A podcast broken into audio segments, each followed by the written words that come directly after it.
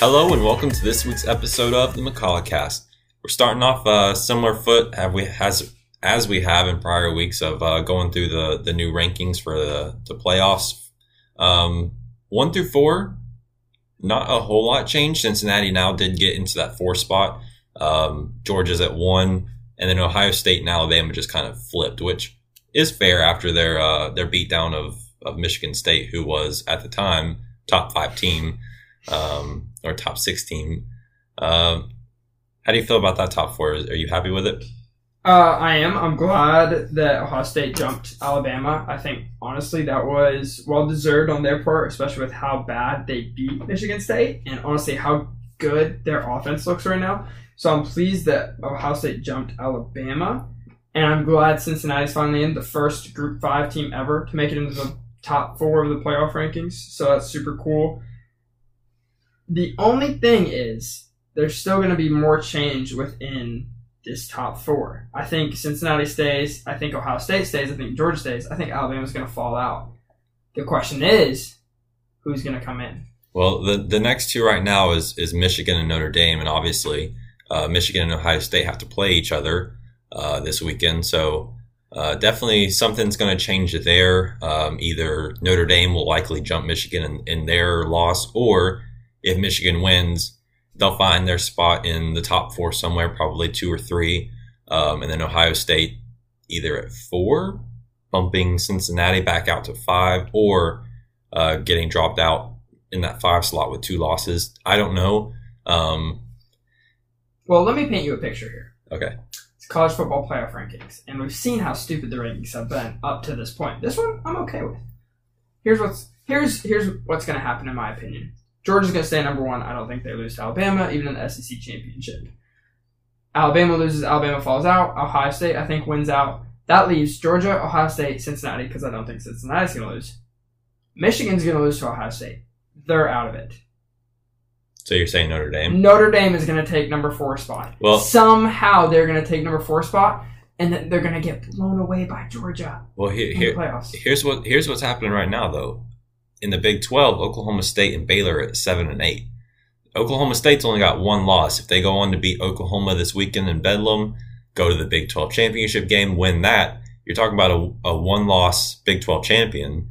Um, and like we said with Clemson and the A C C, if it were Oklahoma, you wouldn't leave them out. You wouldn't leave a one-loss Oklahoma team out. So um, sitting at seven right now, it's not unreasonable for uh, someone to say or make a case that Oklahoma State, especially towards the end of the season, put all the pieces in place for them to reasonably jump Notre Dame and take that four spot.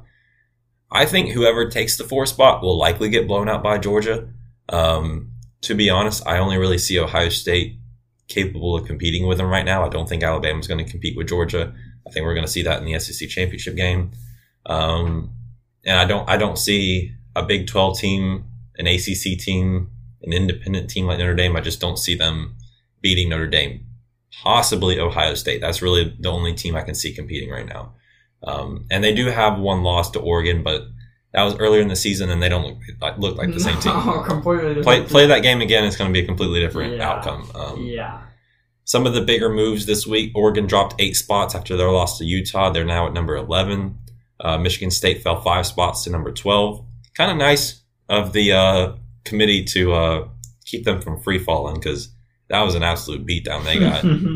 uh, Wake Forest is down eight spots to eighteen, and Clemson added to the rankings at number twenty-three. Uh, they bump out Mississippi State, who is now unranked, which kind of weird that they're going to play Ole Miss this weekend, who's a top ten team, and they decided to unrank them right before that. um, I saw something. Is Wisconsin number one in the the West? Big Ten West? Yes. So that means them, if they win out, they play the, Ohio State. The winner of Ohio State, Michigan. Michigan. How does Wisconsin make it to the Big Ten championship? Because Iowa fell apart. Because Iowa fell yeah. Bro, I mean, that's, it's unreal that... And Graham, and, I mean, and, oh, fall, and fall apart just, is, is kind of a... a dramatic way to describe it, because I mean, they only have two losses, but you know, Purdue and Wisconsin twenty-four seven, twenty-seven seven, that, that's that's hard to come back from, uh, especially when you start talking playoffs and, and, and, and what that means. Both were unranked to yeah. begin with, so. Um, but yeah, so uh, not not not set in stone. Iowa could still win the Big Ten West this weekend. We'll talk in the uh, preview section more about some of the implications of um, how teams can get to their, their championship game. Um, recapping last week, though, number twenty-three, like we said, Utah upset number three Oregon, thirty-eight to seven. An absolute beatdown on a number three team. It, it almost felt like you were watching Purdue. Watching playing, playing a top five team. Bro, again, they knew something we didn't. Utah minus three. I, I mean, when I... So at work at that point, we were dead. When I was sitting there watching the game, our, our bar manager's an Oregon fan, I was just speechless. I was like, there's no way. I mean, Oregon could not get their offense going. And that's been their key uh, piece to them winning all season, is how good and how electric their offense has been. Held to seven points the whole game. Yeah, it was their lowest scoring game of the season by seventeen points. Man. Two touchdowns and a field goal. That's that's insane. Uh, it assures their exclusion from the C F P, not even a lock to play in the Pac twelve championship game anymore. Um, Tavion Thomas, though, running back from Utah, ninety-four yards and three touchdowns. That's uh, that'll do it. I'm into some work. Yeah. I mean, wow. Um, I, I I can't remember who I picked to win that game, um, but I was not expecting a blowout like that. A thirty-one point victory on either side was surprising. No, I, I didn't. I think I chose Oregon because I was like, they've got a playoff spot. All they do is have to win this game. I, I think I think that was our sentiment, was Oregon can't lose, because if they do lose, that's yeah, pretty much it. They, for, they'd already lost to Stanford. They weren't going to lose, and, and here yeah, they go getting blown out. That was their worst loss uh, in history to a team that wasn't top five, I think. Worst loss in history. I think doesn't make it seem very, very convincing, but... We'll take it. I, I, it was, I just, I'm trying to remember the headline that popped up. It was like, Oregon suffers worst loss in team history to a top five. That team that wasn't top five. I'm, I'm positive that was it. But anyways. If you want the specifics, do your own research. Yeah, but. yeah, yeah. um, number two, Alabama beat number twenty-one, Arkansas. Not very convincingly, forty-two to thirty-five. Um, honestly, it was a great try from Arkansas. Two touchdowns for Traylon Burks. Uh, three passing touchdowns and three hundred twenty-six yards for uh, K J Jefferson, but uh, just not enough to, to beat the Tide. No, and you know, at the beginning of the season, we we're like, okay, you know, we're not used to seeing an Alabama defense that is this good, and here they are giving up thirty-five points to K J Jefferson, which, nothing against him. I love the kid. I think he's got a lot of talent and potential, but how are you only going to win by seven? In fact, it was a tie game at one point, I'm pretty sure. It was close going to the end of the game.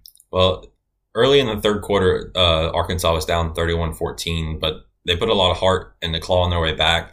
Um, but when you're playing against Bryce Young, who had five hundred fifty-nine yards and five touchdowns, three of those to Jamison Williams, so big game from him as well. It's uh, it's hard to to mount those comebacks and win. Um, however, after watching that game and, and the feeling all season I've had towards Alabama, I don't see them competing with either Georgia or Ohio State.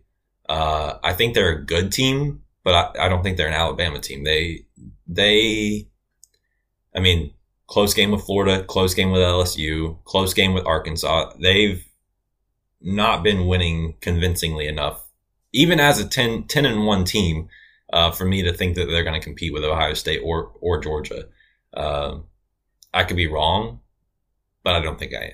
No, I agree. And Alabama had one of the easiest schedules this year when it came to S E C play or anything. And so they have not played a good defense all year and still struggled to win. So I really think, I mean, not that Ohio State has a great defense, but they held Michigan State to seven points with Kenneth Walker Senior Um, so I definitely don't think Alabama is going to be able to compete, nor do I think they're going to be in the playoffs anyways. Um. Number four, Ohio State beat number seven, Michigan State. And beat is a uh, a soft word for what they did to them. fifty-six to seven. Uh, I just, forty-nine to zero at the half to tell you how bad that was. Um, C J Stroud, thirty-two for thirty-five, four hundred thirty-two yards, six touchdowns. The Heisman race right now is right between Stroud and Young. Like, they're, they're easily separating themselves from the pack. Uh, it's just a matter of of who comes up with it. Uh, right now, I think I'm leaning towards Stroud just because, like I said, I don't think Alabama has the juice to go and win uh, against Ohio State or Georgia. And typically the Heisman winner comes from teams who are competitive and, and put their team in a spot to win um, championships, honestly. Yeah, I'm also leaning towards Stroud with the Heisman race. I, I was just knocking on Bryce Young last week about how I haven't seen really anything amazing from him like you're you typically do from a number one Heisman candidate. And he, he had a great he had a great week this week, even though they barely won. He saw, like you said, five hundred fifty-nine yards, three T Ds, like great game, or five T D, five T Ds. Great game from him, but he's not doing what C J Stroud is doing against top-ranked opponents like Michigan State. And it, it, they had over five hundred offensive yards in that game before the half was over. five hundred offensive yards. Some teams don't get five hundred offensive yards in a game. I mean, they just did not relent on Michigan State, and they just kept the pressure until the half. Then, obviously, they eased up. But at one point, the spread was like minus forty-nine and a half. I, I know I know that uh, Michigan players and staff would not admit it, but you have to look at that game and say, ah, hell. Like, oh, here we go. This was our year, and now fifty-six to seven, Michigan State. Uh, granted, Michigan beat Michigan State. Oh, no, no, no. Michigan, Michigan State, State beat Michigan. Michigan. But, you know, weird things happen. Maybe. Maybe. Probably, probably not, but uh, yeah, it's, it's, uh, we'll have you in our thoughts, Michigan. Uh, number five, Cincinnati beat S M U, uh, a convincing victory that people were asking for, forty-eight to fourteen. Um, and S M U is a good eight and two team. Uh, well, in the American Conference. I mean, I wouldn't go and say that they're like a great team, but you know, uh, not a bad team. Ritter had two hundred seventy-four yards and three touchdowns, and Cincinnati's defense continues to play well. So, um, I think that's, without that performance, Michigan would be number four right now. I think if, if they didn't come out and, and put the beat down on S M U, uh, you would have saw Michigan jump Cincinnati, albeit temporarily, uh, for this week. But, um, I don't think you could have looked at that game and said, well, I don't know, not really enough still. So, um, kind of forced the committee's hand there. Yeah, no, I completely agree. It's definitely something I needed to see to know that Cincinnati was still a legit team. And not only their defense did really well, but finally we see their consistent offense again. I mean, fourteen points in the first, thirteen points in the second, fourteen points in the third, seven points in the fourth. Finally, they're finding that rhythm again that they haven't had in these past few games against Tulsa and other opponents that kept it really close, like even Navy. So it's really good to see uh, Ritter finding his rhythm again and the offense kind of getting back to where they were at the beginning of the season. Yeah. Uh, Clemson gave number ten Wake Forest their first conference loss, forty-eight to twenty-seven. Uh, Sam Hartman had three hundred twelve yards, a touchdown, and an interception, uh, and negative thirty-seven rushing yards. Um, but the the killer here for Wake was turnovers. They just could not keep the ball to themselves, and uh, they had two turnovers basically on their own goal line that, that gave Clemson two easy touchdowns. So uh, not the performance we expected, and it gives Clemson their first ranking since, what, week five? A long time ago. I didn't think they'd ever make it back, honestly. But, you know, it sucks that Wake Forest dropped that game. They're still going to the A C C championship, more than likely, to play Pitt. But I have to give credit to Clemson's defense to holding them to twenty-seven points. Not a lot of teams could do that this season. But still not impressed with Oigwewe. I mean, two hundred eight yards, a T D, and an interception against a Wake Forest defense that is terrible? I mean, really? So, not impressed with him. Pryor looks good, though. They're running back, a couple T Ds, one hundred ninety-one yards. He's the real reason they won that game, in my opinion. Besides Clemson's defense, so yeah, and the weight turnovers. Though. Yeah, the weight yeah. Turnovers. I mean, it was it was seventeen to ten at the half. Like it was still a game, uh, but I mean, you basically give them fourteen points, and, and they're going to win the game. So uh, number thirteen, Oklahoma beat Iowa State twenty-eight to twenty-one. Got an average game from Caleb Williams, which is what we said last week. You get that, you get a win. Uh, so that was good to see, uh, but you're going to need a lot better than average next week. Oklahoma State's defense is insane. Like, we'll we'll talk more about it, but you can't have an average game next week. Uh, Iowa State had thirty-eight minutes of possession, more yards, twenty-five first downs to Oregon or uh, to Oklahoma's fourteen, but three Iowa State turnovers, one of it, one of which a fumble return for a touchdown. Uh, and what do you know? It's a touchdown difference that makes the game. So um, Oklahoma probably got a lucky break there, but you know. Yeah, and a I win's think, a win. Yeah, I mean, a win's a win. I think they're not going to win next week. I don't think at this point they've got the steam or honestly the gas to do that. Like Caleb Williams, they're going to let him start so we can get experience because I think he will be the starter next year based off what we've seen by Spencer Rattler not getting as many reps. But, I mean, average, like you said, isn't good enough playing against that Oklahoma State defense. Like it wasn't good enough against Baylor last week. So it'll be really interesting to see how they play against Oklahoma State, but I don't think they win next week. And Caleb Williams, eighty-seven yards, one T D, one interception, ain't gonna cut it. Yeah. Uh, number fifteen, Wisconsin beat Nebraska thirty-five to twenty-eight. Uh, I think Nebraska is easily the best three and eight team in the nation. Like, I mean, they don't have a lot of wins, but their largest margin of defeat was nine points to Ohio State. So, I mean, they're, they're like. This, this close, this close. Like, this you, close. You know yeah. what's holding them back, though? Uh, I don't know. Scott Frost. No. oh and twelve against ranked opponents. I know, but under but, li- but listen to me, listen to me. Look at Nebraska before Scott Frost came in. Their largest margin of defeat was not nine points. not nine points. It was twenty-eight or thirty-five points. Okay, okay, maybe it's not Scott Frost. However, that's I. You know who I think awful. It is? Adrian Martinez. So much hype coming into the season, and dude is so turnover prone. You think you at any time, and he has no clutch factor in my opinion. Anytime they get into game-winning situations, never capitalize. Throws an interception, fumbles the ball, doesn't get enough for a first down, turnover on downs. Like, I don't think he has very good situational awareness um, because several games this season they've had the ball with enough time to score and, and take a lead, and they just don't do it.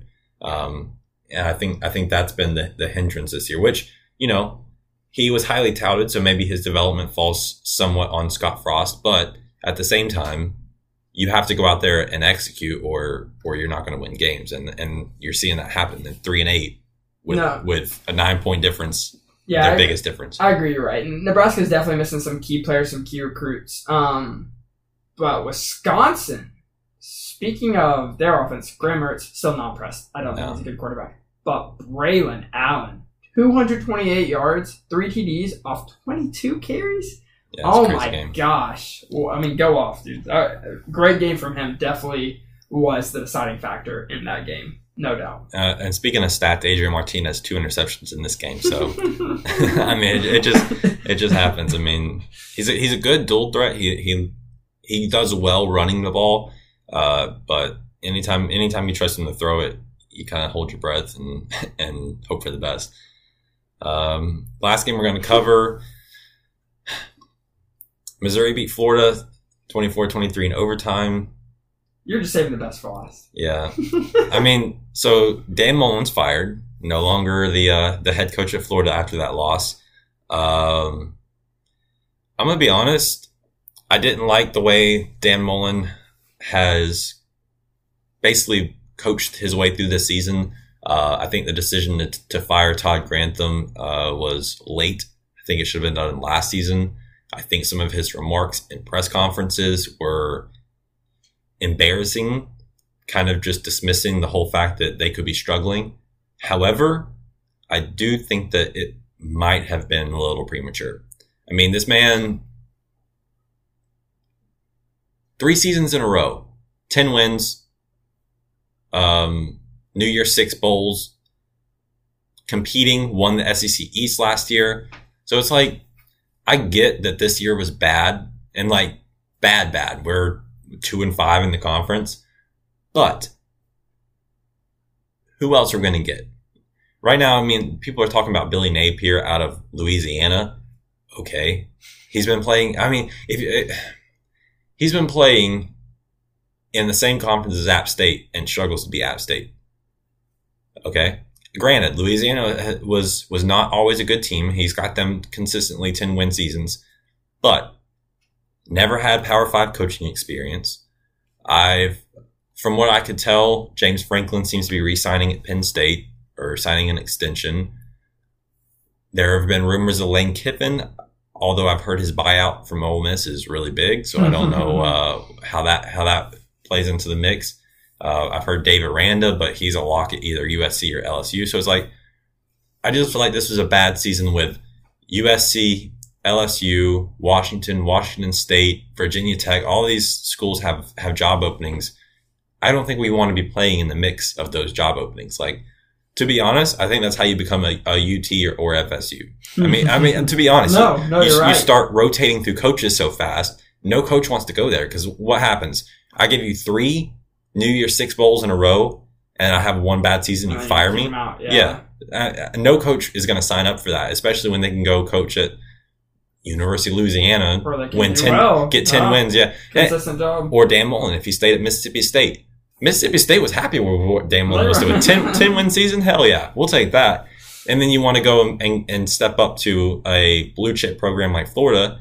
If you're not winning championships, you're losing, which is crazy expectations, especially with how good Georgia, Alabama, Ohio State have been in recent years. It's hard to win championships, but those expectations are, are there nonetheless. And so if you start getting into the cycle of washing through coaches so quickly, you're going to create an atmosphere that no one wants to, to be in because it's just it, you can't win in it. Yeah, I, I completely agree, especially as a Florida State fan. I completely understand because we had that hype behind Willie Taggart coming in. Oh, my gosh, he turned he turned Oregon around. Oh, my goodness, he's he's going to help us. Like, we've got him. And then what do we do? We fire him like two years later because he truly did not help. And I think I'm fearful for that, for the, which sounds bad because, you know, it's always great when the Gators are bad. But it is fearful. I am fearful for y'all because I don't want that to happen to the Florida program because despite being rivals, it's still good when y'all are decent, at least. So it's a competitive game. And I, just from experience, if y'all don't get a key coach like, like Lane Kiffin, I doubt that's going to happen. But if you don't get someone of his status, of his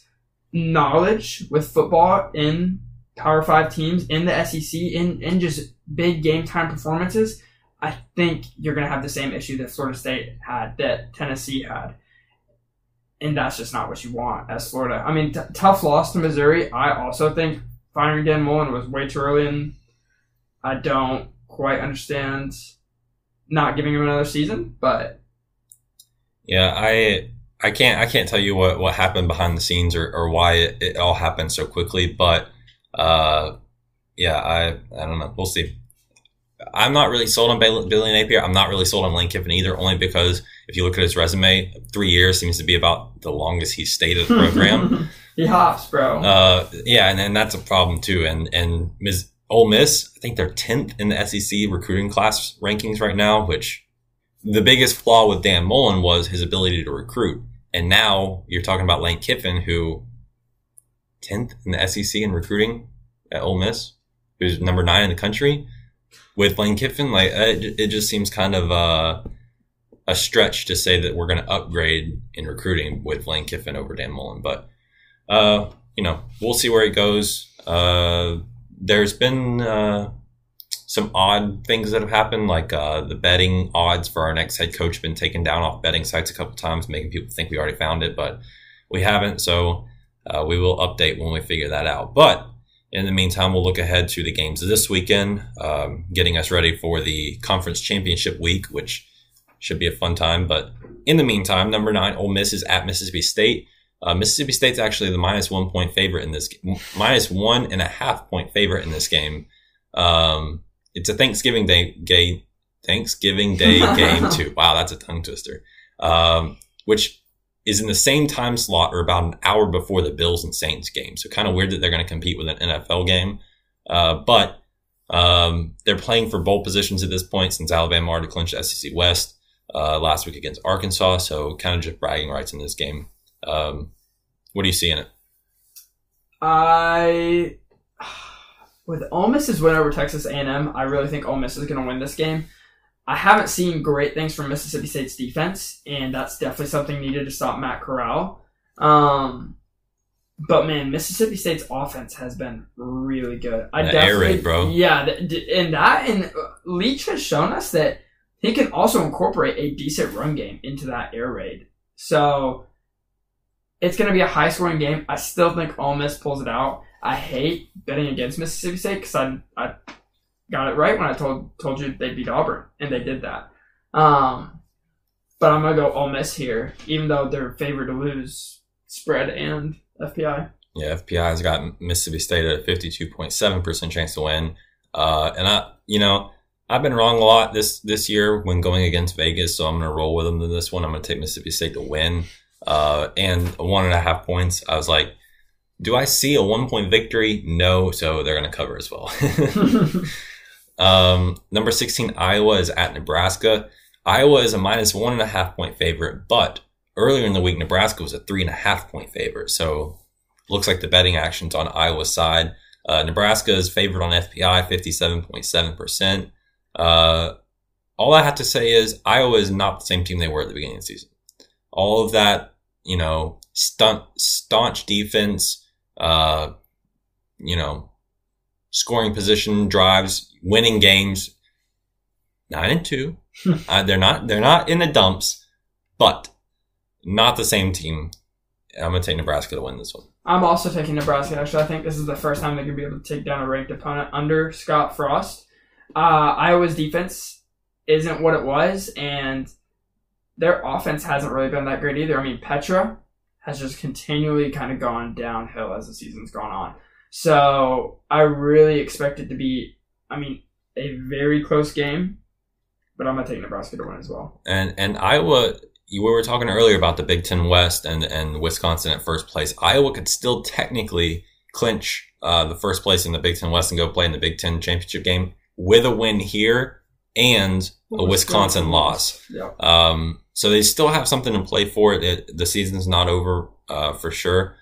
Adrian Martinez, like we said, we'll see how much of a liability he becomes, especially if Iowa's defense can find a spark. But as of right now, I'm going to take Nebraska to win. Uh, number fourteen, Wisconsin's at Minnesota. Wisconsin a minus seven-point favorite. And like we said a second ago, uh, a win here clinches the Big Ten West. And uh, we'll put Wisconsin in the Big Ten championship game. Uh, you have them the win cover? Yeah, Wisconsin wins covers. Yeah. I mean, at the beginning of the season, had you asked me, I've been like, ooh, it's going to be a close game. Minnesota might say, yeah. Wisconsin, I, Wisconsin's got it. I had I had a lot of uh, uh, preseason hype with Minnesota. I, I I don't remember if I picked them as my uh, playing in the Big Ten championship game. I feel like I did. Uh, you may have. Which was a mistake. Well, I mean, well, based off the first performance of Ohio State, that's, how they played, yeah, we're true. Like, ooh, but here we are with Ohio State being insanely good now. Yeah. Um, so, you know, you win some, you lose some. But, yeah, Wisconsin win, Wisconsin cover. Uh, number two, Ohio State's at number five, Michigan. Ohio State is a minus eight-point favorite, uh, and the winner clinches the Big Ten East. How do you feel? I think it's ironic that last week the spread was minus nineteen and a half, and it's only minus eight. Yeah. I just saw and, and personally witnessed a murder last week. Ohio State against Michigan State. And you're going to tell me they're only going to win by eight points? No, no, no, no, no. They're going to doing, sh- doing that to a team that beat Michigan. They're, exactly. They're going to destroy Michigan. Uh, McNamara is going to throw at least two interceptions. I think Ohio, Ohio State's defense, especially their secondary, looks amazing right now. So I think McNamara is not going to be a key factor in this game. If they can shut down the run game, game over. Ohio State, another blowout win, seals the deal into them being in the playoffs because they're not losing in the Big Ten championship. I can tell you that. Michigan's defense is playing well. I'm going to give them that. They need to force a few turnovers to to try to swing this game because they're not going to get free points or free possessions. Um, that being said, how can you watch a team do what they did against Michigan State last week and pick them not to win and cover? Do you think, though, that Michigan losing this game is the end for, for Harbaugh?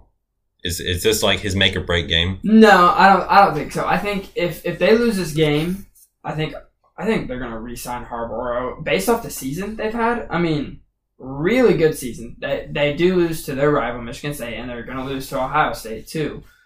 Well, but they're going to get another bowl game. And honestly, this is a better season than they had last season. Well, uh, well, the problem with Michigan, though, is they do win ten games a season and get so close, but they can never get over the hump and beat Ohio State. That's, that's been one of, uh, the doubters of, of Jim Harbaugh. What at his time in Michigan has been, will he ever beat Ohio State? Because if you don't beat Ohio State, we'll never be playing in the Big Ten championship game and we'll never get playoff spots. Um, I honestly, I, especially if, if Michigan holds it close and, and loses right at the end, a typical Michigan choke, hmm. I, I think this might be the end of Harbaugh. Uh, I think his seat is, is very warm. Um, and, and he needs a win over Ohio State to, to cement his, his, his job security. Cause, um, getting so close and never getting over the hump, I think is more frustrating than just not being close. Um, And it's the same thing that just happened in Florida. You get ten-win seasons, but can you beat Alabama? You can get close. Couldn't do it. Yeah, but like we were talking about earlier, you're going to fire Harbaugh to get who? And that and that's a fair argument this season. Um, however, I think Michigan could be the second most attractive job opening to U S C. I agree. I definitely agree. Um, so even with L S U and Florida in the mix, I think Michigan can make a strong pull for, for a, a good coach. And, and I don't know. For Edel? Oh, I don't think Edel. Edel could not be Louisiana, bro. He'd yeah, have to go eat. Flor- oh, he could go to Florida. I don't want him. He said he's a no. Uh, yeah, I think Michigan's too cold for Edel. That his nips would be hard with that shirt off. Bro, he wouldn't get his gumbo either, man. I mean, come on. He can't, he can't leave the South. You know, crawfish wouldn't taste the same after a uh, five hundred mile flight. Mm. But, um, yeah, I, I think Michigan will be a attractive place for, for a lot of head coaches. So, uh, even if they were to fire Harbaugh, I think they would have a, a very good pick at their choice. So we'll see. Uh, eighteen Wake Forest is at Boston College. Wake is a minus four and a half point favorite. Uh, and a win here puts Wake in the A C C championship game against Pitt. Um, And I think this is an easy game for them to win and cover. Uh, I think it's a good bounce back game after their loss to Clemson. Um, and we've seen the amount of offense that they can, they can put out. So four and a half points in a fifty point game is nothing. So, uh, it's just a matter of if they can get a couple stops to cover. Yeah. I think after Boston College's loss to Florida State, I think Wake Forest is going to be able to roll over them. Uh, I think Wake Forest to win, cover. Boston College is not a good team this year. So I think they got like what? Two They're two and five in the A C C. Yeah. They're six and five overall, but two and five in the yeah. A C C. So two, two conferences. Uh, and the A C C is down, so that's even worse. That's that's tough. Oh, I think one of the closer games this weekend: number ten Oklahoma at number seven Oklahoma State. Oklahoma State is a minus four point favorite, and I'm going to say this: the defense of Oklahoma State is absolutely crazy, especially for the for Big twelve, where you know defense doesn't. Defense is a myth in the Big twelve. So for them to have this good of a defense, they're doing something right. Um, and we said last week, Caleb Williams, you, you have an average game against Iowa State, you'll get that win. You need a transcendent game from Caleb Williams this week. A couple of, of interceptions or fumbles recovered by Oklahoma State, they're going to force turnovers and they're going to get in Caleb Williams' head. So I think the key this week is go into the game already aware of that. Tell tell Williams that, you know, turnovers, looking objectively, we're not going to say turnovers are going to happen, but Oklahoma State's defense is real. But it's going to happen. So if you throw the ball away, keep your head up. We're going to get the ball back. We're going to go again. You have to, to keep that confidence high because I'm going to tell you what, this could be a nightmare game for Williams if, if he doesn't keep his head straight. Uh, and we could see Spencer Rattler play in, in that instance. So, um, Oklahoma State's already clinched a spot in the Big twelve game. They have, they have their, uh, their spot ready.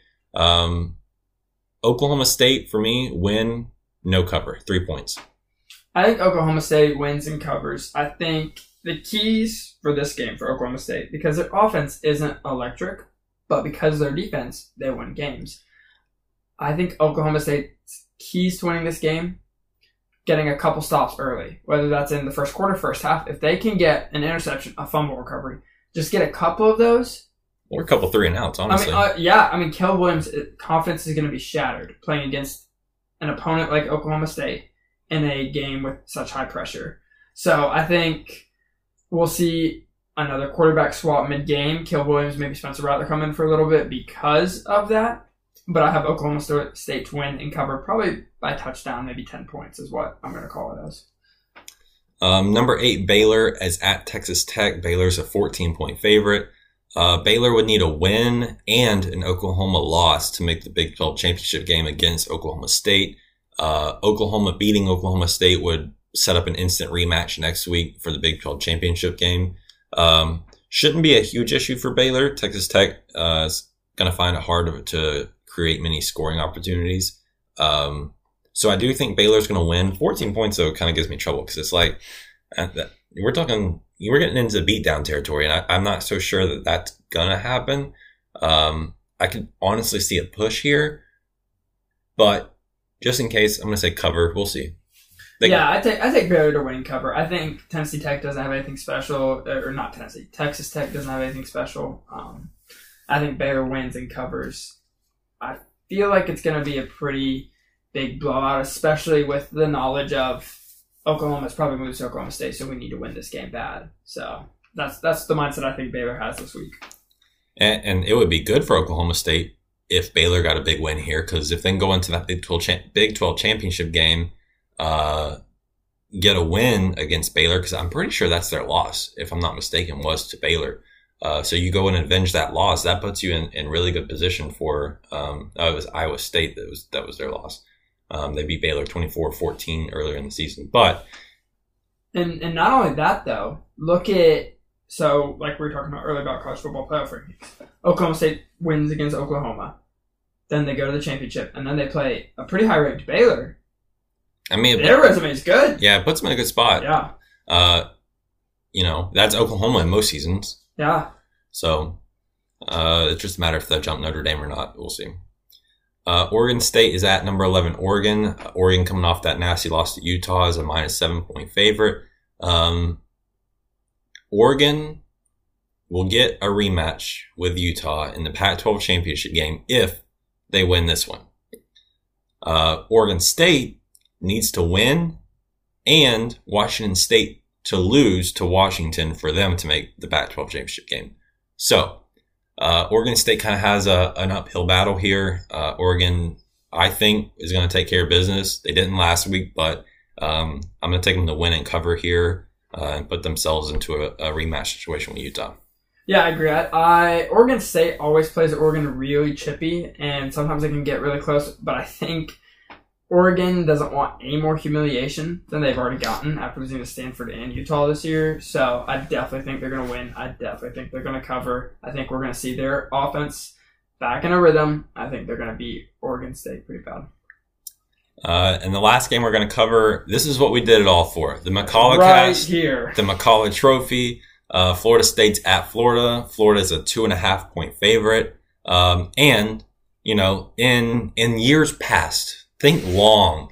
This would have been like a, a, a championship game of sorts. The hype behind it of whoever wins this one might get, you know, the championship, go into the championship game or, or so on. This year, it's a bowl qualifier. the win, the, the winner gets six wins and gets to play a bowl game. Probably, yeah. probably the Birmingham Bowl or some something like some that. Some stupid bowl, bro. Um, sad state for both teams, to be honest. But F P I is is more favorable to Florida in this one, seventy-two point seven percent. Um, it's going to be a close game because Florida State's surging. Florida State's, I mean, Florida is the opposite. yeah. Uh, and, uh, you know, this kind of hurts because after that twenty tens era of Muschamp and McElwain where we always got blown out to Florida State, I said last year, I wish we could have played Florida State, but at least we get next year. And now look at what happened next year. So we we don't get we don't get it last year because of COVID. This year we're supposed to go in with Emory fall, Jones fall, fall apart, uh, and now it's going to be a close game again that could go either way, to be honest. But uh, I think the key for Florida is limiting turnovers. Um, how do you feel about this game? I'm really surprised Florida's favored by that much. I know Florida State's definitely had a down season, but they brought it back to five and six. I'm actually impressed with Norville not getting as down um, as I thought he would, and I definitely foresaw Norville being fired. I called for him to be fired earlier in the season. I apologize. Maybe I should give you another chance because we have won some decent games. I definitely think it's going to be a close game. It's tough because Emory Jones is not a good quarterback, and Florida State's defense isn't the best. Well, hold on now. We have uh, Greg Knox as interim coach, so he gets to make a decision on which quarterback starts. So, mm. in theory, A R fifteen could be playing this weekend, okay. which would be bigger. Uh, yeah, okay. So if A R plays, I can understand that. I understand the favor. I think the keys for Florida State isn't defense, necessarily. Um, we've got Jermaine Johnson on the line, A C C defensive player of the year, has been playing crazy. Um... So I'm not too worried about the pressure that we're going to put on. What I'm worried about is getting our offense going. Not that Florida's defense is anything to be worried about, but what is to be worried about is Jordan Travis getting in his head. So if Jordan Travis, same same thing like Caleb Williams, if he can keep a level head, work his legs, get some yards by running, but also work his pass game, his read options have been great this year. If he can continue that into this game, I think that's the key for Florida State winning is at the head of the team, the quarterback. It's going to be all up to Travis, I think.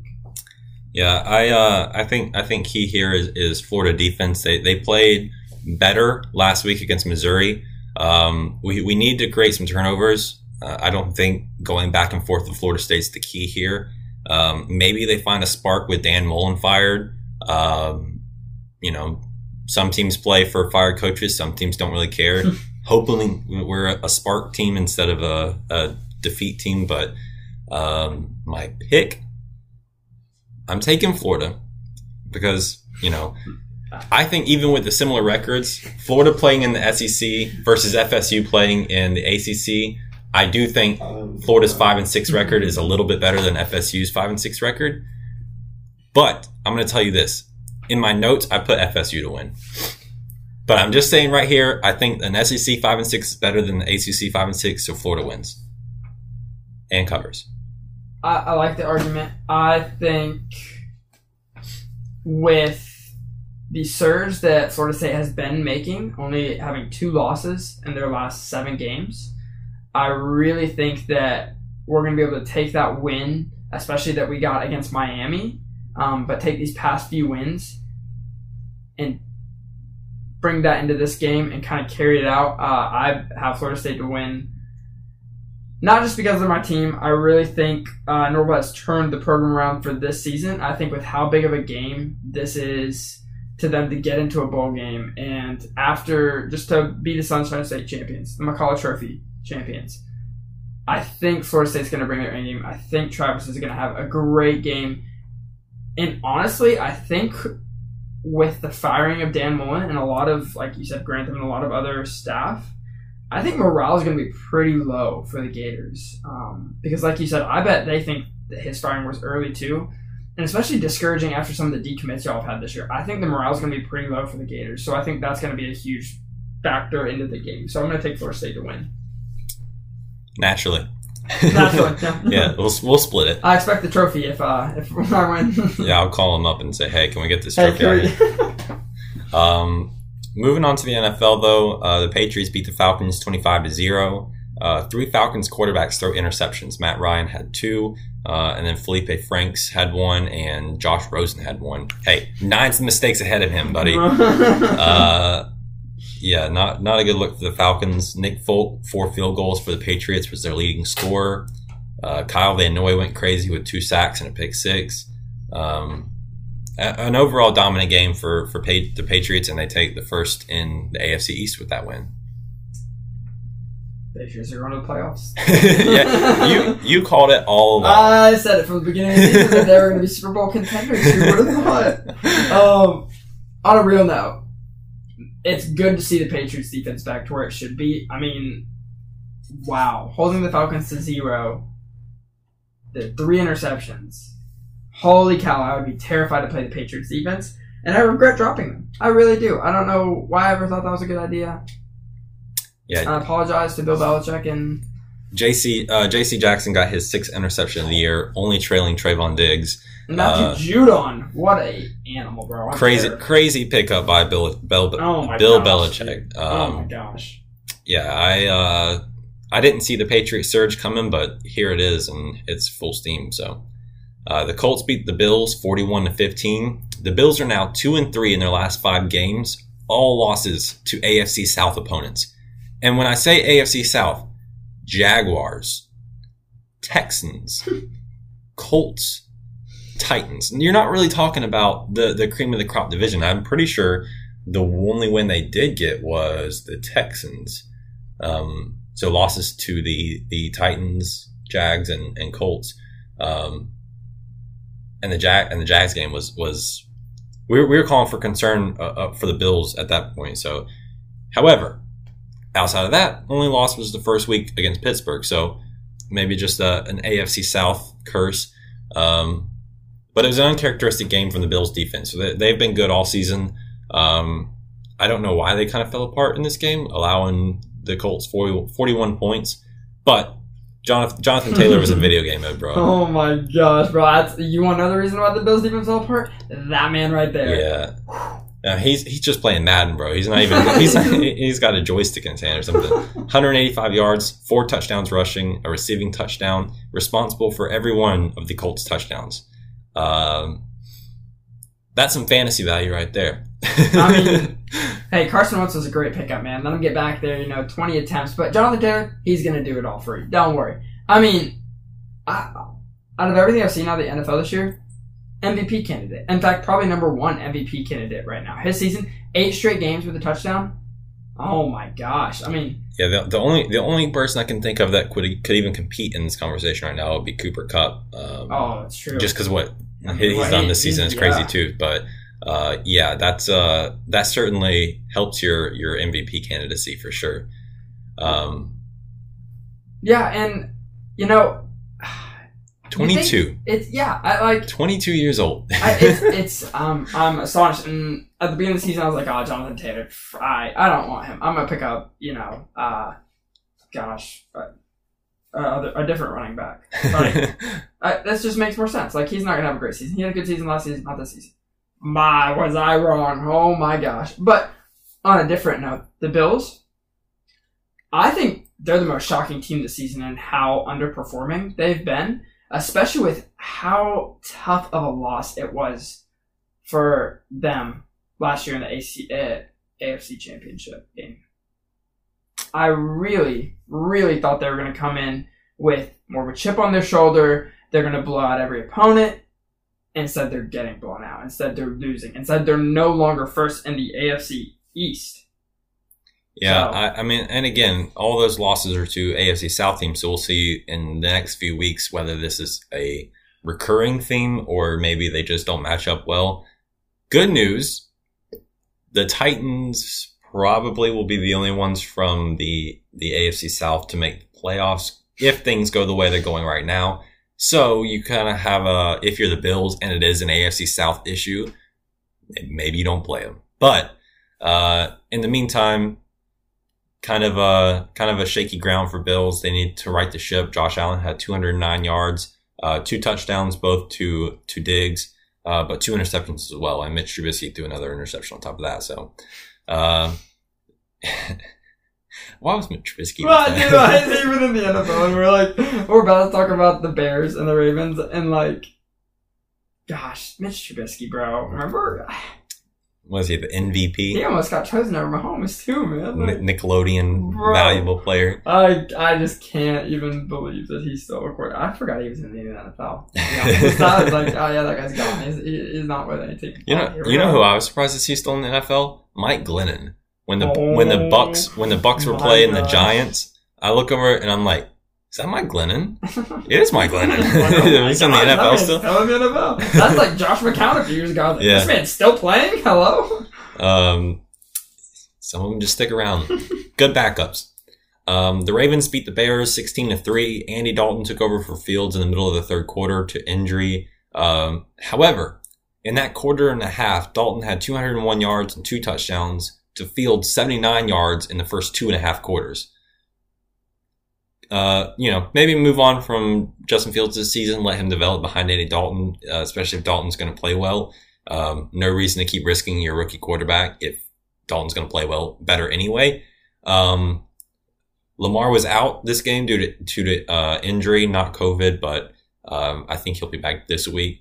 Uh, so Tyler Huntley fills in two hundred nineteen yards and an interception. Kind of a quiet game, but they got the win anyway, so who's really counting? Yeah, and I, it was a close game to begin with. And in fact, I almost took the Bears uh, to win at the beginning of the beginning of the game. I was like, "Ooh, should I should I put money down on this game?" Because Lamar's out, and the Bears' defense isn't terrible.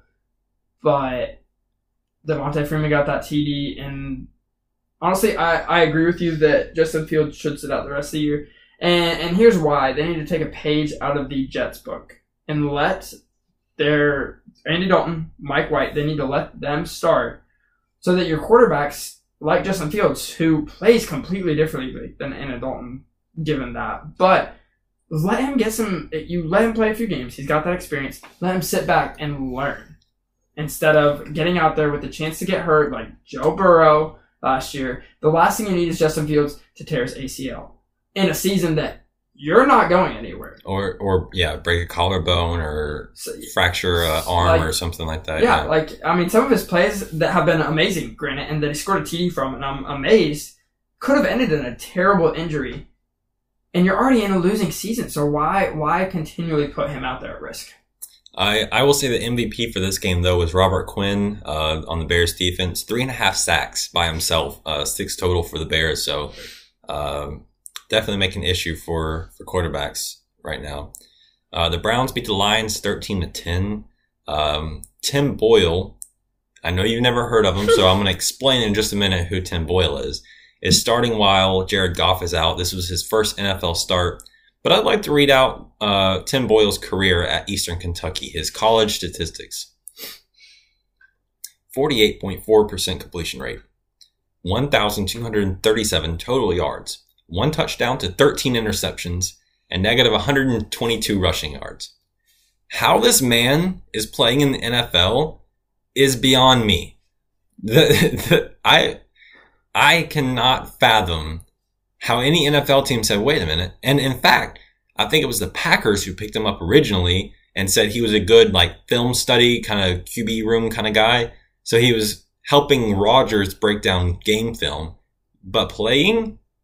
No, you need to find a different backup Bro, because they, who was their backup? They, David Pugh, right? Wasn't that their backup last year who played when Stafford was hurt and who was honestly not terrible? He came from Purdue. Well, I, I wow. can't I can't tell you who's behind him, but if you thought he was going to be better in the N F L, this game, seventy-seven yards, two interceptions. This dude just cannot play quarterback. Um, but you know. Bro, get that's De- all you got, I guess. Get DeAndre Swift out of the Lions, man. You are yeah. wasting his talent. My man continually puts up receptions, puts up rushing yards, one hundred thirty-six yards, and a T D this game. Well, to granted, almost beat the Browns, but you are wasting his talent. Oh my gosh, like it, it, it just hurts to see a, a, a talented star like that behind a team that's not going to get a win this season. But here's potentially an overreaction. Not so much an overreaction. Baker Mayfield, not the Browns' long-term Q B. No. Like, you know, the hype behind him carried him into the first year. Last year, they, they beat the Steelers in the playoffs and had a chance. This year, you see the real Baker Mayfield, I think, and you start having concerns. And I, mean, I don't see him being the long-term Q B that everyone thought he was going to be. And the Browns are in real trouble if they don't, one, fix their injury solution. Or injury problem. Two, if they don't figure out how to get their offense going again. Because, I mean, how are you going to beat the Bengals as bad as you did and then beat the Lions by three?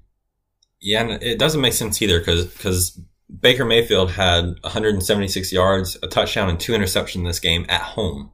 How do you throw two interceptions at home? Like, this This should be... Against a Lions against defense, a Lions, yeah, bro. It's like, like we're not talking about like th- you know, th- this game was the perfect storm for the Browns to drop fifty points on the Lions, uh, come away with a good win, put themselves in in a a good, you know, momentum wise spot uh, going into to the the final games they play against their A F C North opponents. But you win by three. I mean, granted, the Steelers tied him last week, but Ben Roethlisberger was out. Mason Rudolph was playing. You had Baker Mayfield at home throwing two interceptions. So uh, it's definitely an issue and and needs to be sorted out if they're gonna if they're gonna talk about playoffs. Because as of right now, the Browns would not get past the first round of the playoffs. I don't think any A F C North team would get no. past the first round of the playoffs. So, but speaking of quarterback issues, Ryan Tannehill. Yeah. Four interceptions this week. Lost to the Texans. Yeah. three hundred twenty-three yards and a touchdown, but that doesn't do enough to, to cancel Four those out. Interceptions to the Texans defense, bro. Speechless. Yeah, the, the Texans beat the Titans twenty-two to thirteen. Uh, Ty, Tyrod Taylor had two rushing touchdowns.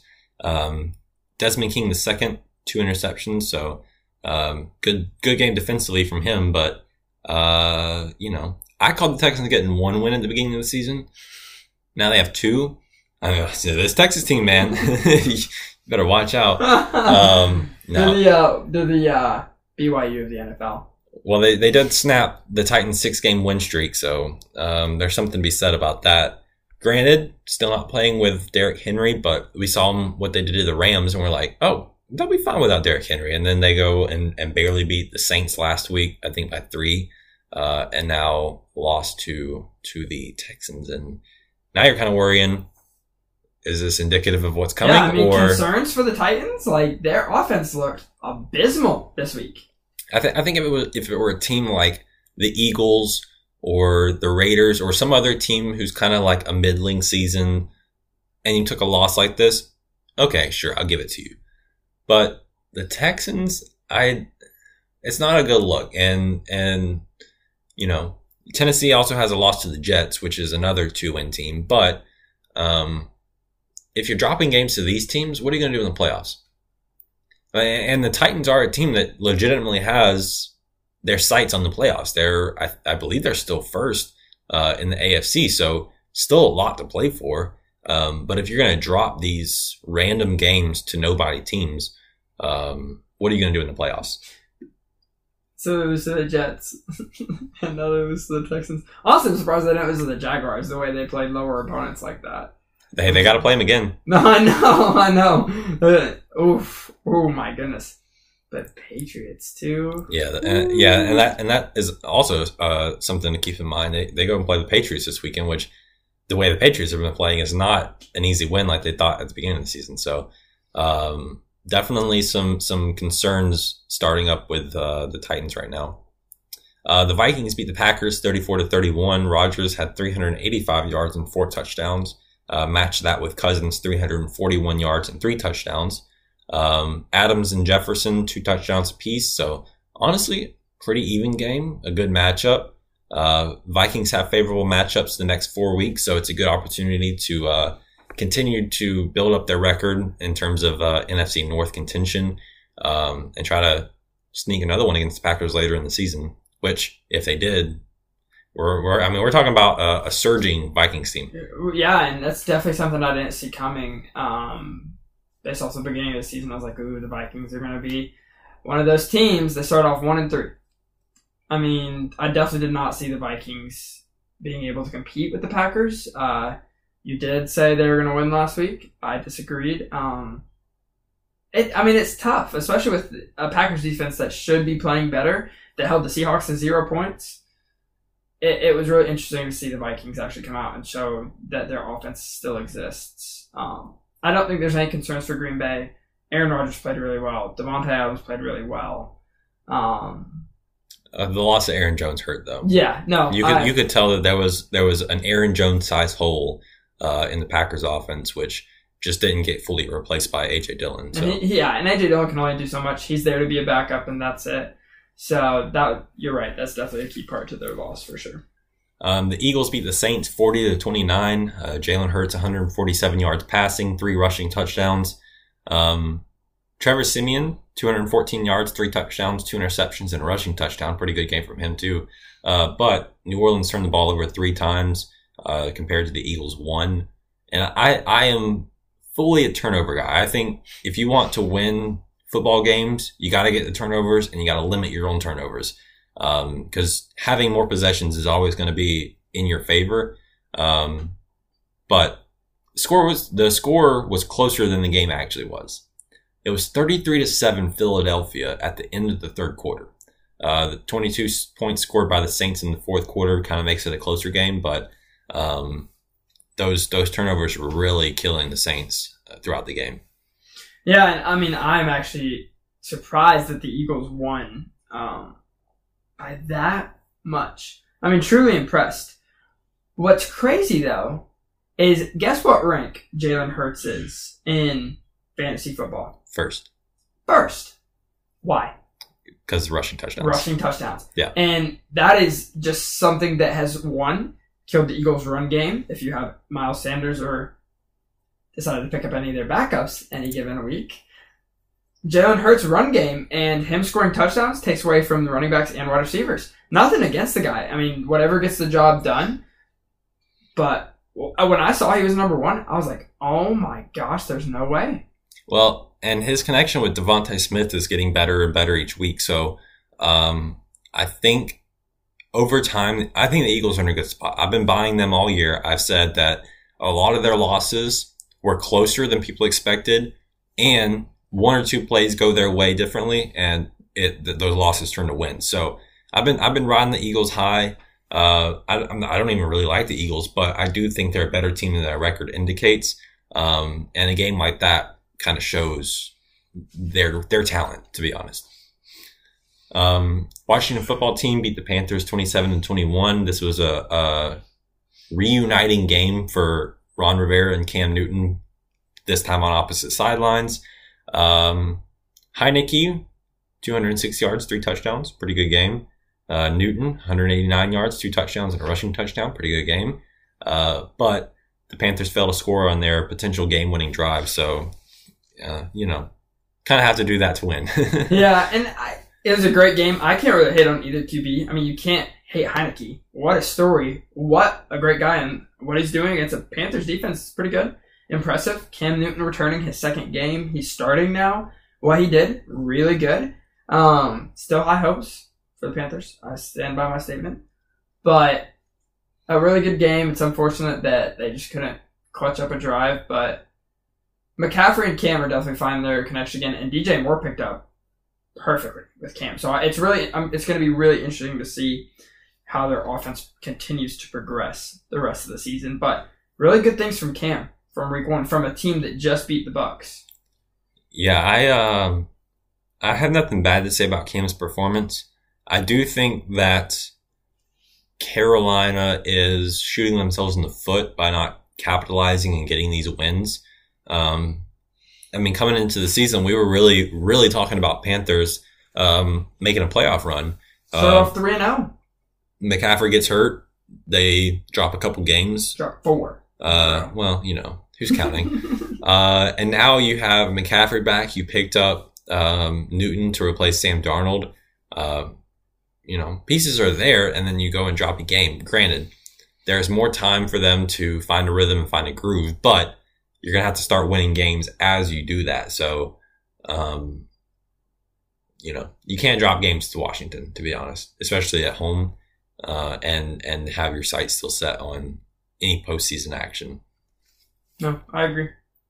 Um, the Bengals beat the Raiders thirty-two to thirteen. Raiders starting to free fall a little bit. three three losses in a row and uh, a tough schedule coming up.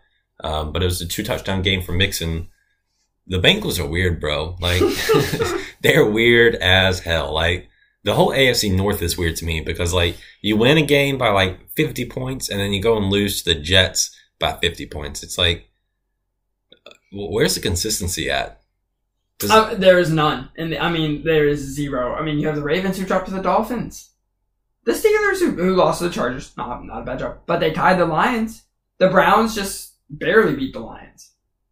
Yeah. There is no clear candidate in the A F C North that I'm like, oh, yeah, they're going to be one. Nor is there a clear candidate that I'm like, oh, yeah, they're going to make a playoff run. I don't think any of the teams in the A F C North, it, whoever wins it, makes a playoff run. I don't I don't know if our wildcard team comes from the A F C North anymore. I think we might see a wildcard team come from the A F C East and perhaps the A F C uh, uh, West, A F C, probably. A F C West.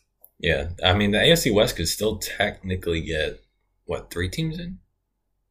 Yeah. The division winner and the two wild cards. Yeah. I mean, in theory, not not grant, not a given, but um, there are three wild card spots. So, uh, and one of those will go to the A F C East team, considering the Patriots and Bills are are going to seem to fight for that first place in the, the A F C East. So, um, yeah, weird, weird, uh, weird teams. Uh, the Chiefs beat the Cowboys nineteen to nine. Cowboys held from any scoring touchdowns, um, but Kansas City's defense is the storyline here.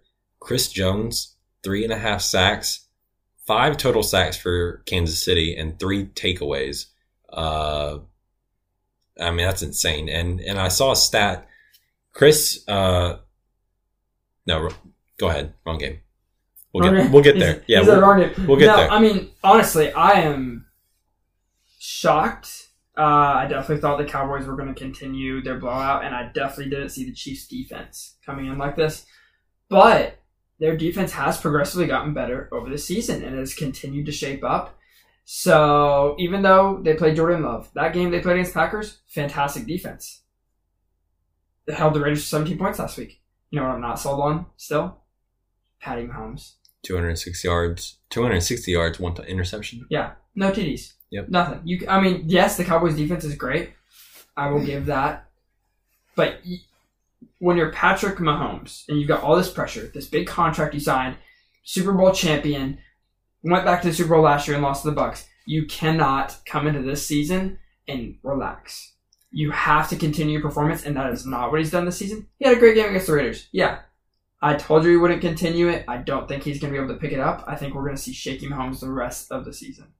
Yeah, it's just a consistency issue. Like, you throw five touchdowns one week and then come in the next and, and you throw none. Like, you, the backyard football is fun to watch, but I think we've said so many times this this throughout this season, it just – teams are catching on now. The, you, you can tell now that – you figure out how to cover some of those receivers, figure out their patterns and, and the ways they make up for Mahomes just lobbing balls up into the air, and then and then you, you create issues. So yeah, fifty-seven point two Q B R rating this season. Uh, not a game, good game for Prescott either. Two hundred and sixteen yards and two interceptions. Uh, yeah, I, I he's been having a good season, so that was kind of shocking to see. But uh, Kansas City is now on a four-win streak, and they're first in the A F C West still. So. You know, still a lot to play for for them. Uh, the Cardinals beat the Seahawks twenty-three to thirteen. Russ is still struggling to come back from injury. two hundred seventy yard, two hundred seven yards and, and no touchdowns. Um, Colt McCoy, though. Hello, three hundred twenty-eight yards and two touchdowns, both to Ertz. Like, they have struggled without uh, Kyler Murray and D-Hop. Granted, the Seahawks defense, though they've gotten a little better as the season's gone on, still pretty bad. Um... That's that's a good game from Colt McCoy. No, that's great to see. In fact, that's that's really encouraging if I'm a Cardinals fan, because uh, I would be really worried with this continued uh, missing of Murray and Hopkins. But the fact that you got Zach Ertz and you, we see him in full season form now with the Cardinals, that's scary. I mean, the Cardinals are real contenders. Despite their drop to the Panthers, that's fine. Real contenders. If I was Russell Wilson, though, I would have taken a season-ending thumb injury. Why? Why play right now? You're three and seven. You're, you're even if you win every game, I doubt you get a playoff spot still. I mean, it's probably pride. I, okay, now, I mean, I absolutely understand, especially if you're Russell Wilson. But I, just, I would hate to see him get hurt again and him never be the same. I mean, he already looks different right well, now. And, and to be fair, you could, if you say your season's done, you don't want to risk Russ. Well, here's the deal now.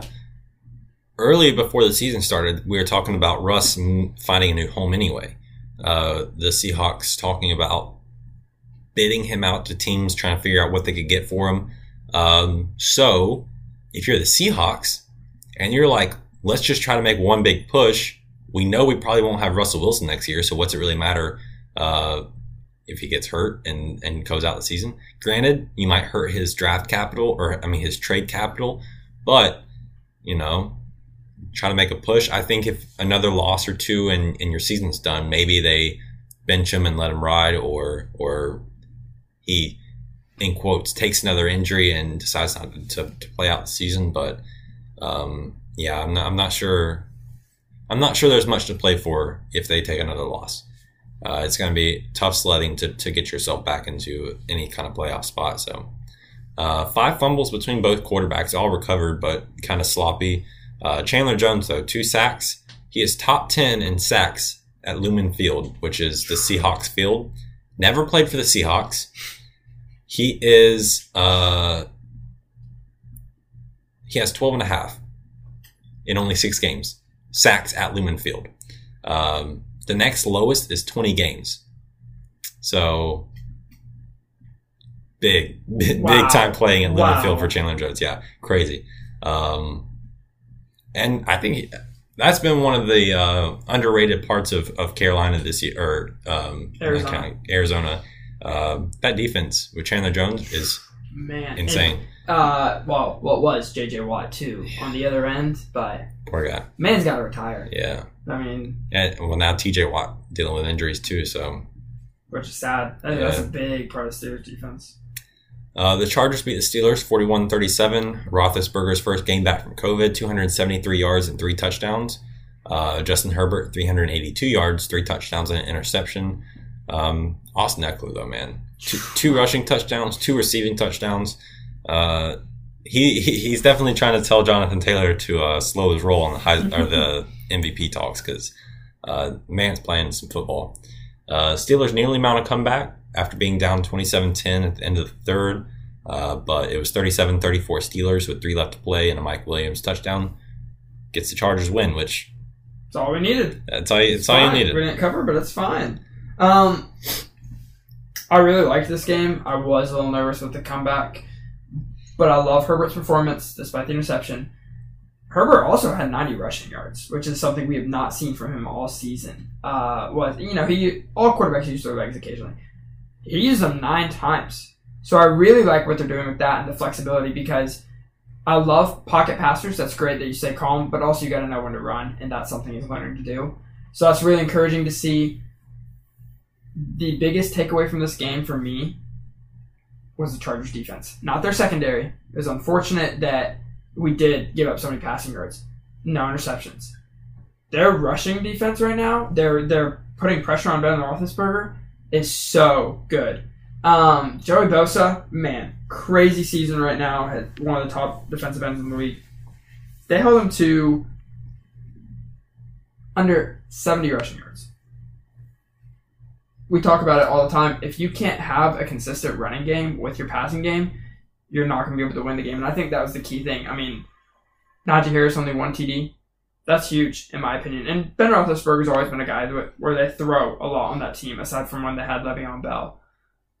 But that's a huge win, in my opinion, because we have not had a good run defense all season. So, uh, yeah, the uh, the Chargers don't like playing... Uh, Big games though, they they uh they like to keep them close, which sure. is kind of concerning as as if you're a fan, but um you know win's a win.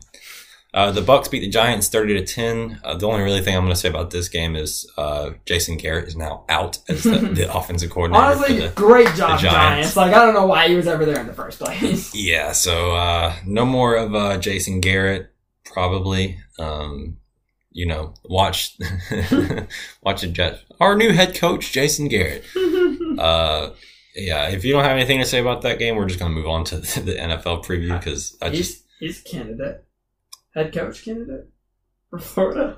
All right, calm down, calm down. Um, I mean, actually, maybe you know.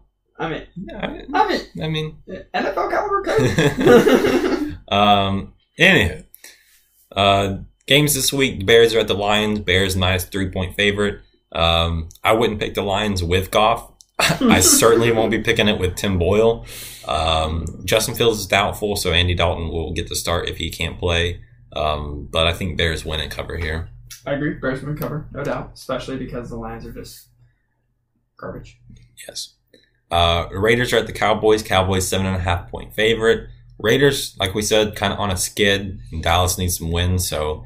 Um, they're going to be playing hard. Amari Cooper's out. CeeDee Lamb's questionable, so um, losing both of those would be huge. But uh, Cowboys win, don't cover. I said Cowboys win, don't cover. They might win by a field goal.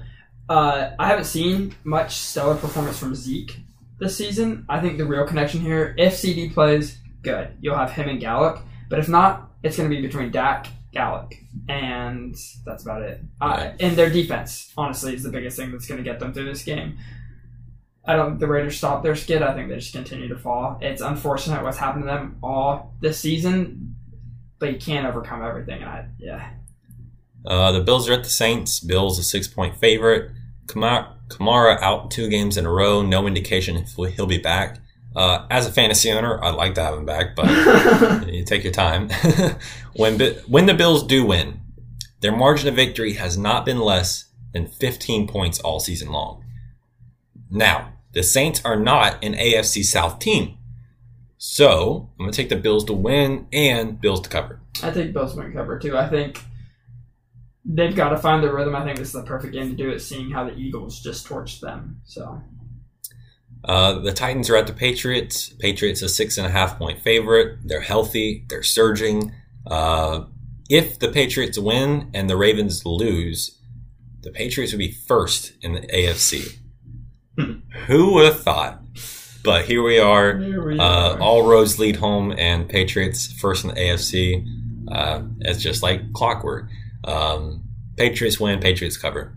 I did Patriots win, Patriots cover with how the Texans defense played the Titans. The yeah. Patriots defense? Yeah. Oh, my goodness. That's going to be a nightmare for Ryan Tannehill back there. And, gosh, I just... I'm, I might not even want to watch the game with how bad of a match it's going to be. I think Patriots win, Patriots cover. Holy. Uh, the Steelers are at the Bengals. Bengals, a four and a half point favorite. T J Watt is questionable for Pittsburgh. Um, not ruled out yet, but we will see. Um, I think the Steelers win this one. The the Bengals are, are have been too shaky for me this season to put much stock into them. Um, Steelers dropped the loss two weeks ago, but... That was, uh, or got a tie. They didn't, they didn't lose, but oh, it's basically a loss. Um, it was without Ben Roethlisberger, and Roethlisberger's back, played well last week. So um, I'm going to take him to win. I'm going to say Bengals win, but don't cover. I think it's going to be a really close game. But seeing the shootout the Chargers Steelers just had, no doubt the Steelers have kind of found their offense, but I think they're kind of losing their defense at the same time. So I think it's going to be a really close game, but I think Bengals win. I just don't think they cover. Uh, the Bucs are at the Colts. Bucs a three-point favorite. Antonio Brown could be back. Um, no word yes or no yet, but he is questionable. Um, I think this is going to be the closest game of the week, to be honest. The Colts are coming on strong in recent weeks. They're four and one in their last five um, after starting terribly uh, at the start of the season. So, um I'm pulling Bucs on this one. I, I'm leaning towards Bucs. Personally, I think it's going to be a push. I think the Bucs win by three, but I'm going to say cover just in case. It is a really tough game, uh, especially with how the Colts just played the Bills. So I'm going to take the Colts, actually. I don't think the Bucs' run defense is ready to hold Jonathan Taylor to less than three touchdowns, and I... love their defense and how they just played the Bills. So I'm going to take Colts to win this one, actually. I believe uh, Vita Vea is questionable as well for Tampa Bay. So that, that goes to your point of Jonathan Taylor running all over him. But um, I'm going to stick with uh, a Bucs win. Uh, the Panthers are at the Dolphins. Uh, Panthers a one and a half point favorite, and uh, F P I favors them by zero point two percent points. So um, I, I believe this was even earlier in the week. So it's kind of a pick 'em. Um, I'm going to pick Panthers to win and cover. I just like Panthers win and cover. I think I like what I saw from Cam. I like what I saw from I like what I saw from all Panthers offense, and it's the Dolphins. I don't think they're going to be able to do anything. I was wrong against them against the Ravens. I get that. This isn't one of those games. I think the Panthers win, Panthers cover.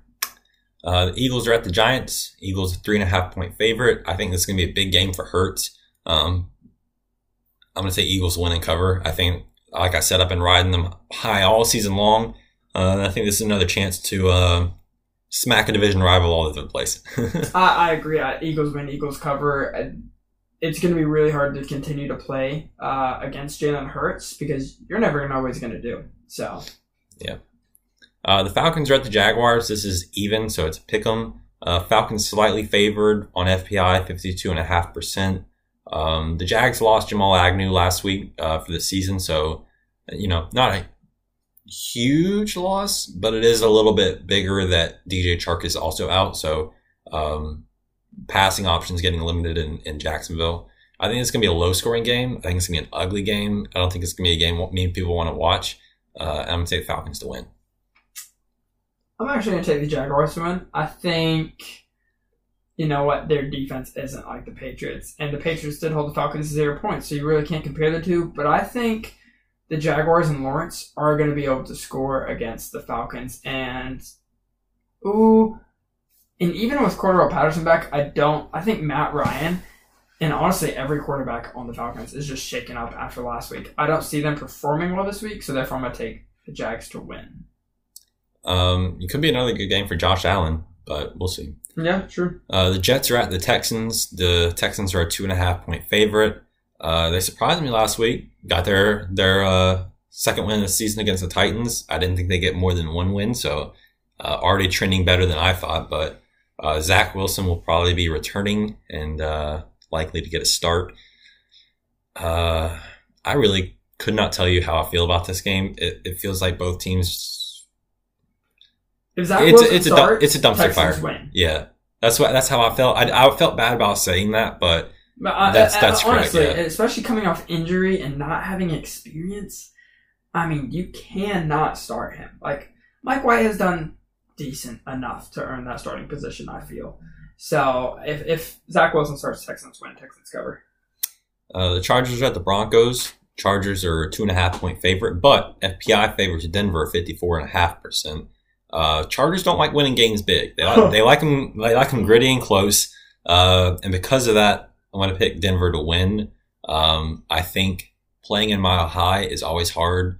Um, anytime you want to, to play a close game in Denver, you, you risk the chance of, of taking a loss, so... I'm going to take Denver to win. I'm going to take Chargers win, Chargers cover. Um, I really liked what I saw from Eckler. I really think it's going to be a great matchup against the Broncos' run defense. Not really anything promising there. Uh, and also their secondary hasn't been playing this well either, especially since the loss of Von Miller, not being able to cover that slant in the middle. So I'm going to take Chargers win, Chargers cover. Uh, the Rams are at the Packers. It's even. It was minus one Packers earlier in the week, but more action on the Rams side. Uh, Aaron Jones is questionable, and we know Packers struggled without him last week. Um, I'm going to take Rams to win, even if Aaron Jones comes back. Um, I just like the Rams right now. I think I think they're doing well. They dropped that loss to the Titans a couple weeks ago, but um, still still a good team. I think the Rams coming off a bye week, especially, is what's going to be dangerous here, because not only have you given Odell time to work his way into that organization and starting lineup, but now you've got rest. You can look at what you've done wrong and the weeks you've lost, especially that loss to the Titans. Stafford's going to look at tape, of course. And I think they're going to play the Packers really well.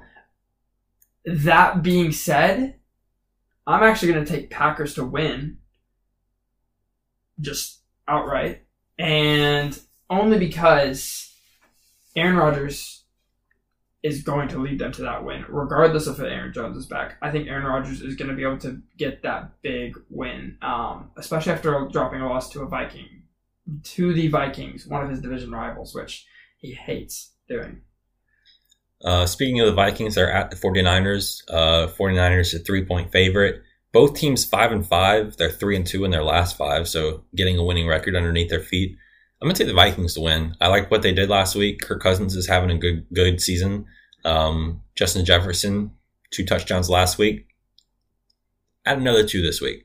Um, Vikings Vikings beat the 49ers. Oh, it's a really tough decision for me. Uh, I'm also going to take the Vikings only because of the week they had last week against the Packers. I think it really showed that their offense is what their offense is capable of.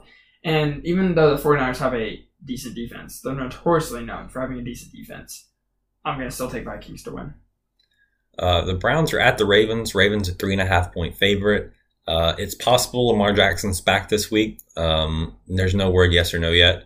Uh, both both teams, though, terribly inconsistent. We've said this several times on this episode alone, uh, how inconsistent the A F C North is. It's hard to get a gauge on either team, but I'm going to say Ravens win, but don't cover. Um, I'm predicting a Justin Tucker walk-off field goal. um, on the opposite spectrum, I'm going to take Browns to win. And here's why. Because both teams are inconsistent and because Lamar Jackson's questionable, man, do I like chaos, and I think the Browns are going to do exactly that after having several weeks of just awful football. This is where they show up. This is where they win. It's Baker, Big game. Baker time, baby. Baker time, baby. Come on. Quarter, quarterback of the future. I think Browns are Browns cover. Uh, I'm going to just pull it out of my ass. All right. Uh, Seahawks are at the uh, Washington football team. Washington, a one-point favorite. Um, Seahawks slightly favored, though, on F P I, fifty point seven percent. Um, both teams, though, struggling really bad. Seahawks in a worse position, in my opinion. Uh, at least football team has two wins in a row against Tampa Bay and Carolina. Um, and they could be getting Curtis Samuel back, which will be a huge help for Taylor Heineke. Um, I'm going to take Washington to win and cover. I'll take Washington to win and cover as well. All right. This season, I am now six and five, and you are three, seven, and one in best bets. So you told me you had a new strategy. You're coming in to start racking up some wins. Who's your best bet? My best bet. I talked about their star player last week. It's going to lead them to the playoffs. I'm thinking Panthers minus two. I'm going to continue to. I'm not going to tell you my strategy. Actually, I'm not going. I'm not going to spoil that. I'm going to. I'm going I'm I'm to keep it to myself just in case I go on a win streak because I can't let that be revealed. Well, I'm thinking. I already know your strategy. I'm sure you're going to go with them again, honestly. But Panthers minus two. Okay, pick pick who you think I'm going to take. Bro, uh, Patriots, minus seven, or six and a half, whatever it well, is. Well, I'm going to surprise you. Oh, no. Vikings, plus three against the forty-niners. Oh, my gosh. That is, yeah. I mean, I think they're going to win outright, but even still, give them three points. Let's see what happens. Give it, hey, you know. um, We'll see. Who's your waiver wire? So my waiver wire, I had to think a little bit because, honestly, we're getting to the point of the season where you've got your roster set. Like, unless you've got to make some last-minute switches for your kickers, defense, whatever. You're really not trying to pick anybody up. But if you are still looking for somebody, if you have Calvin Ridley on your team and he's inactive, if you have Robert Woods and he tore his A C L, and you're looking for a consistent slot receiver who is healthy now, I'm going Marquez, Marquez Valdez-Scantling for the Packers. Great wide receiver. One of Rodgers' actual favorite targets this last week against the Vikings, ten targets, four receptions for one hundred twenty-three yards, one receiving T D, two red zone targets, twenty-two points. I'll take that any day of the week, but consistently he can put up points. And if he's healthy, him, Adams, split reps for wide receivers if you look at it. So Marquez Valdez-Scantling. I am. Uh, I'm actually picking somebody that I, I picked up on waivers probably three weeks ago.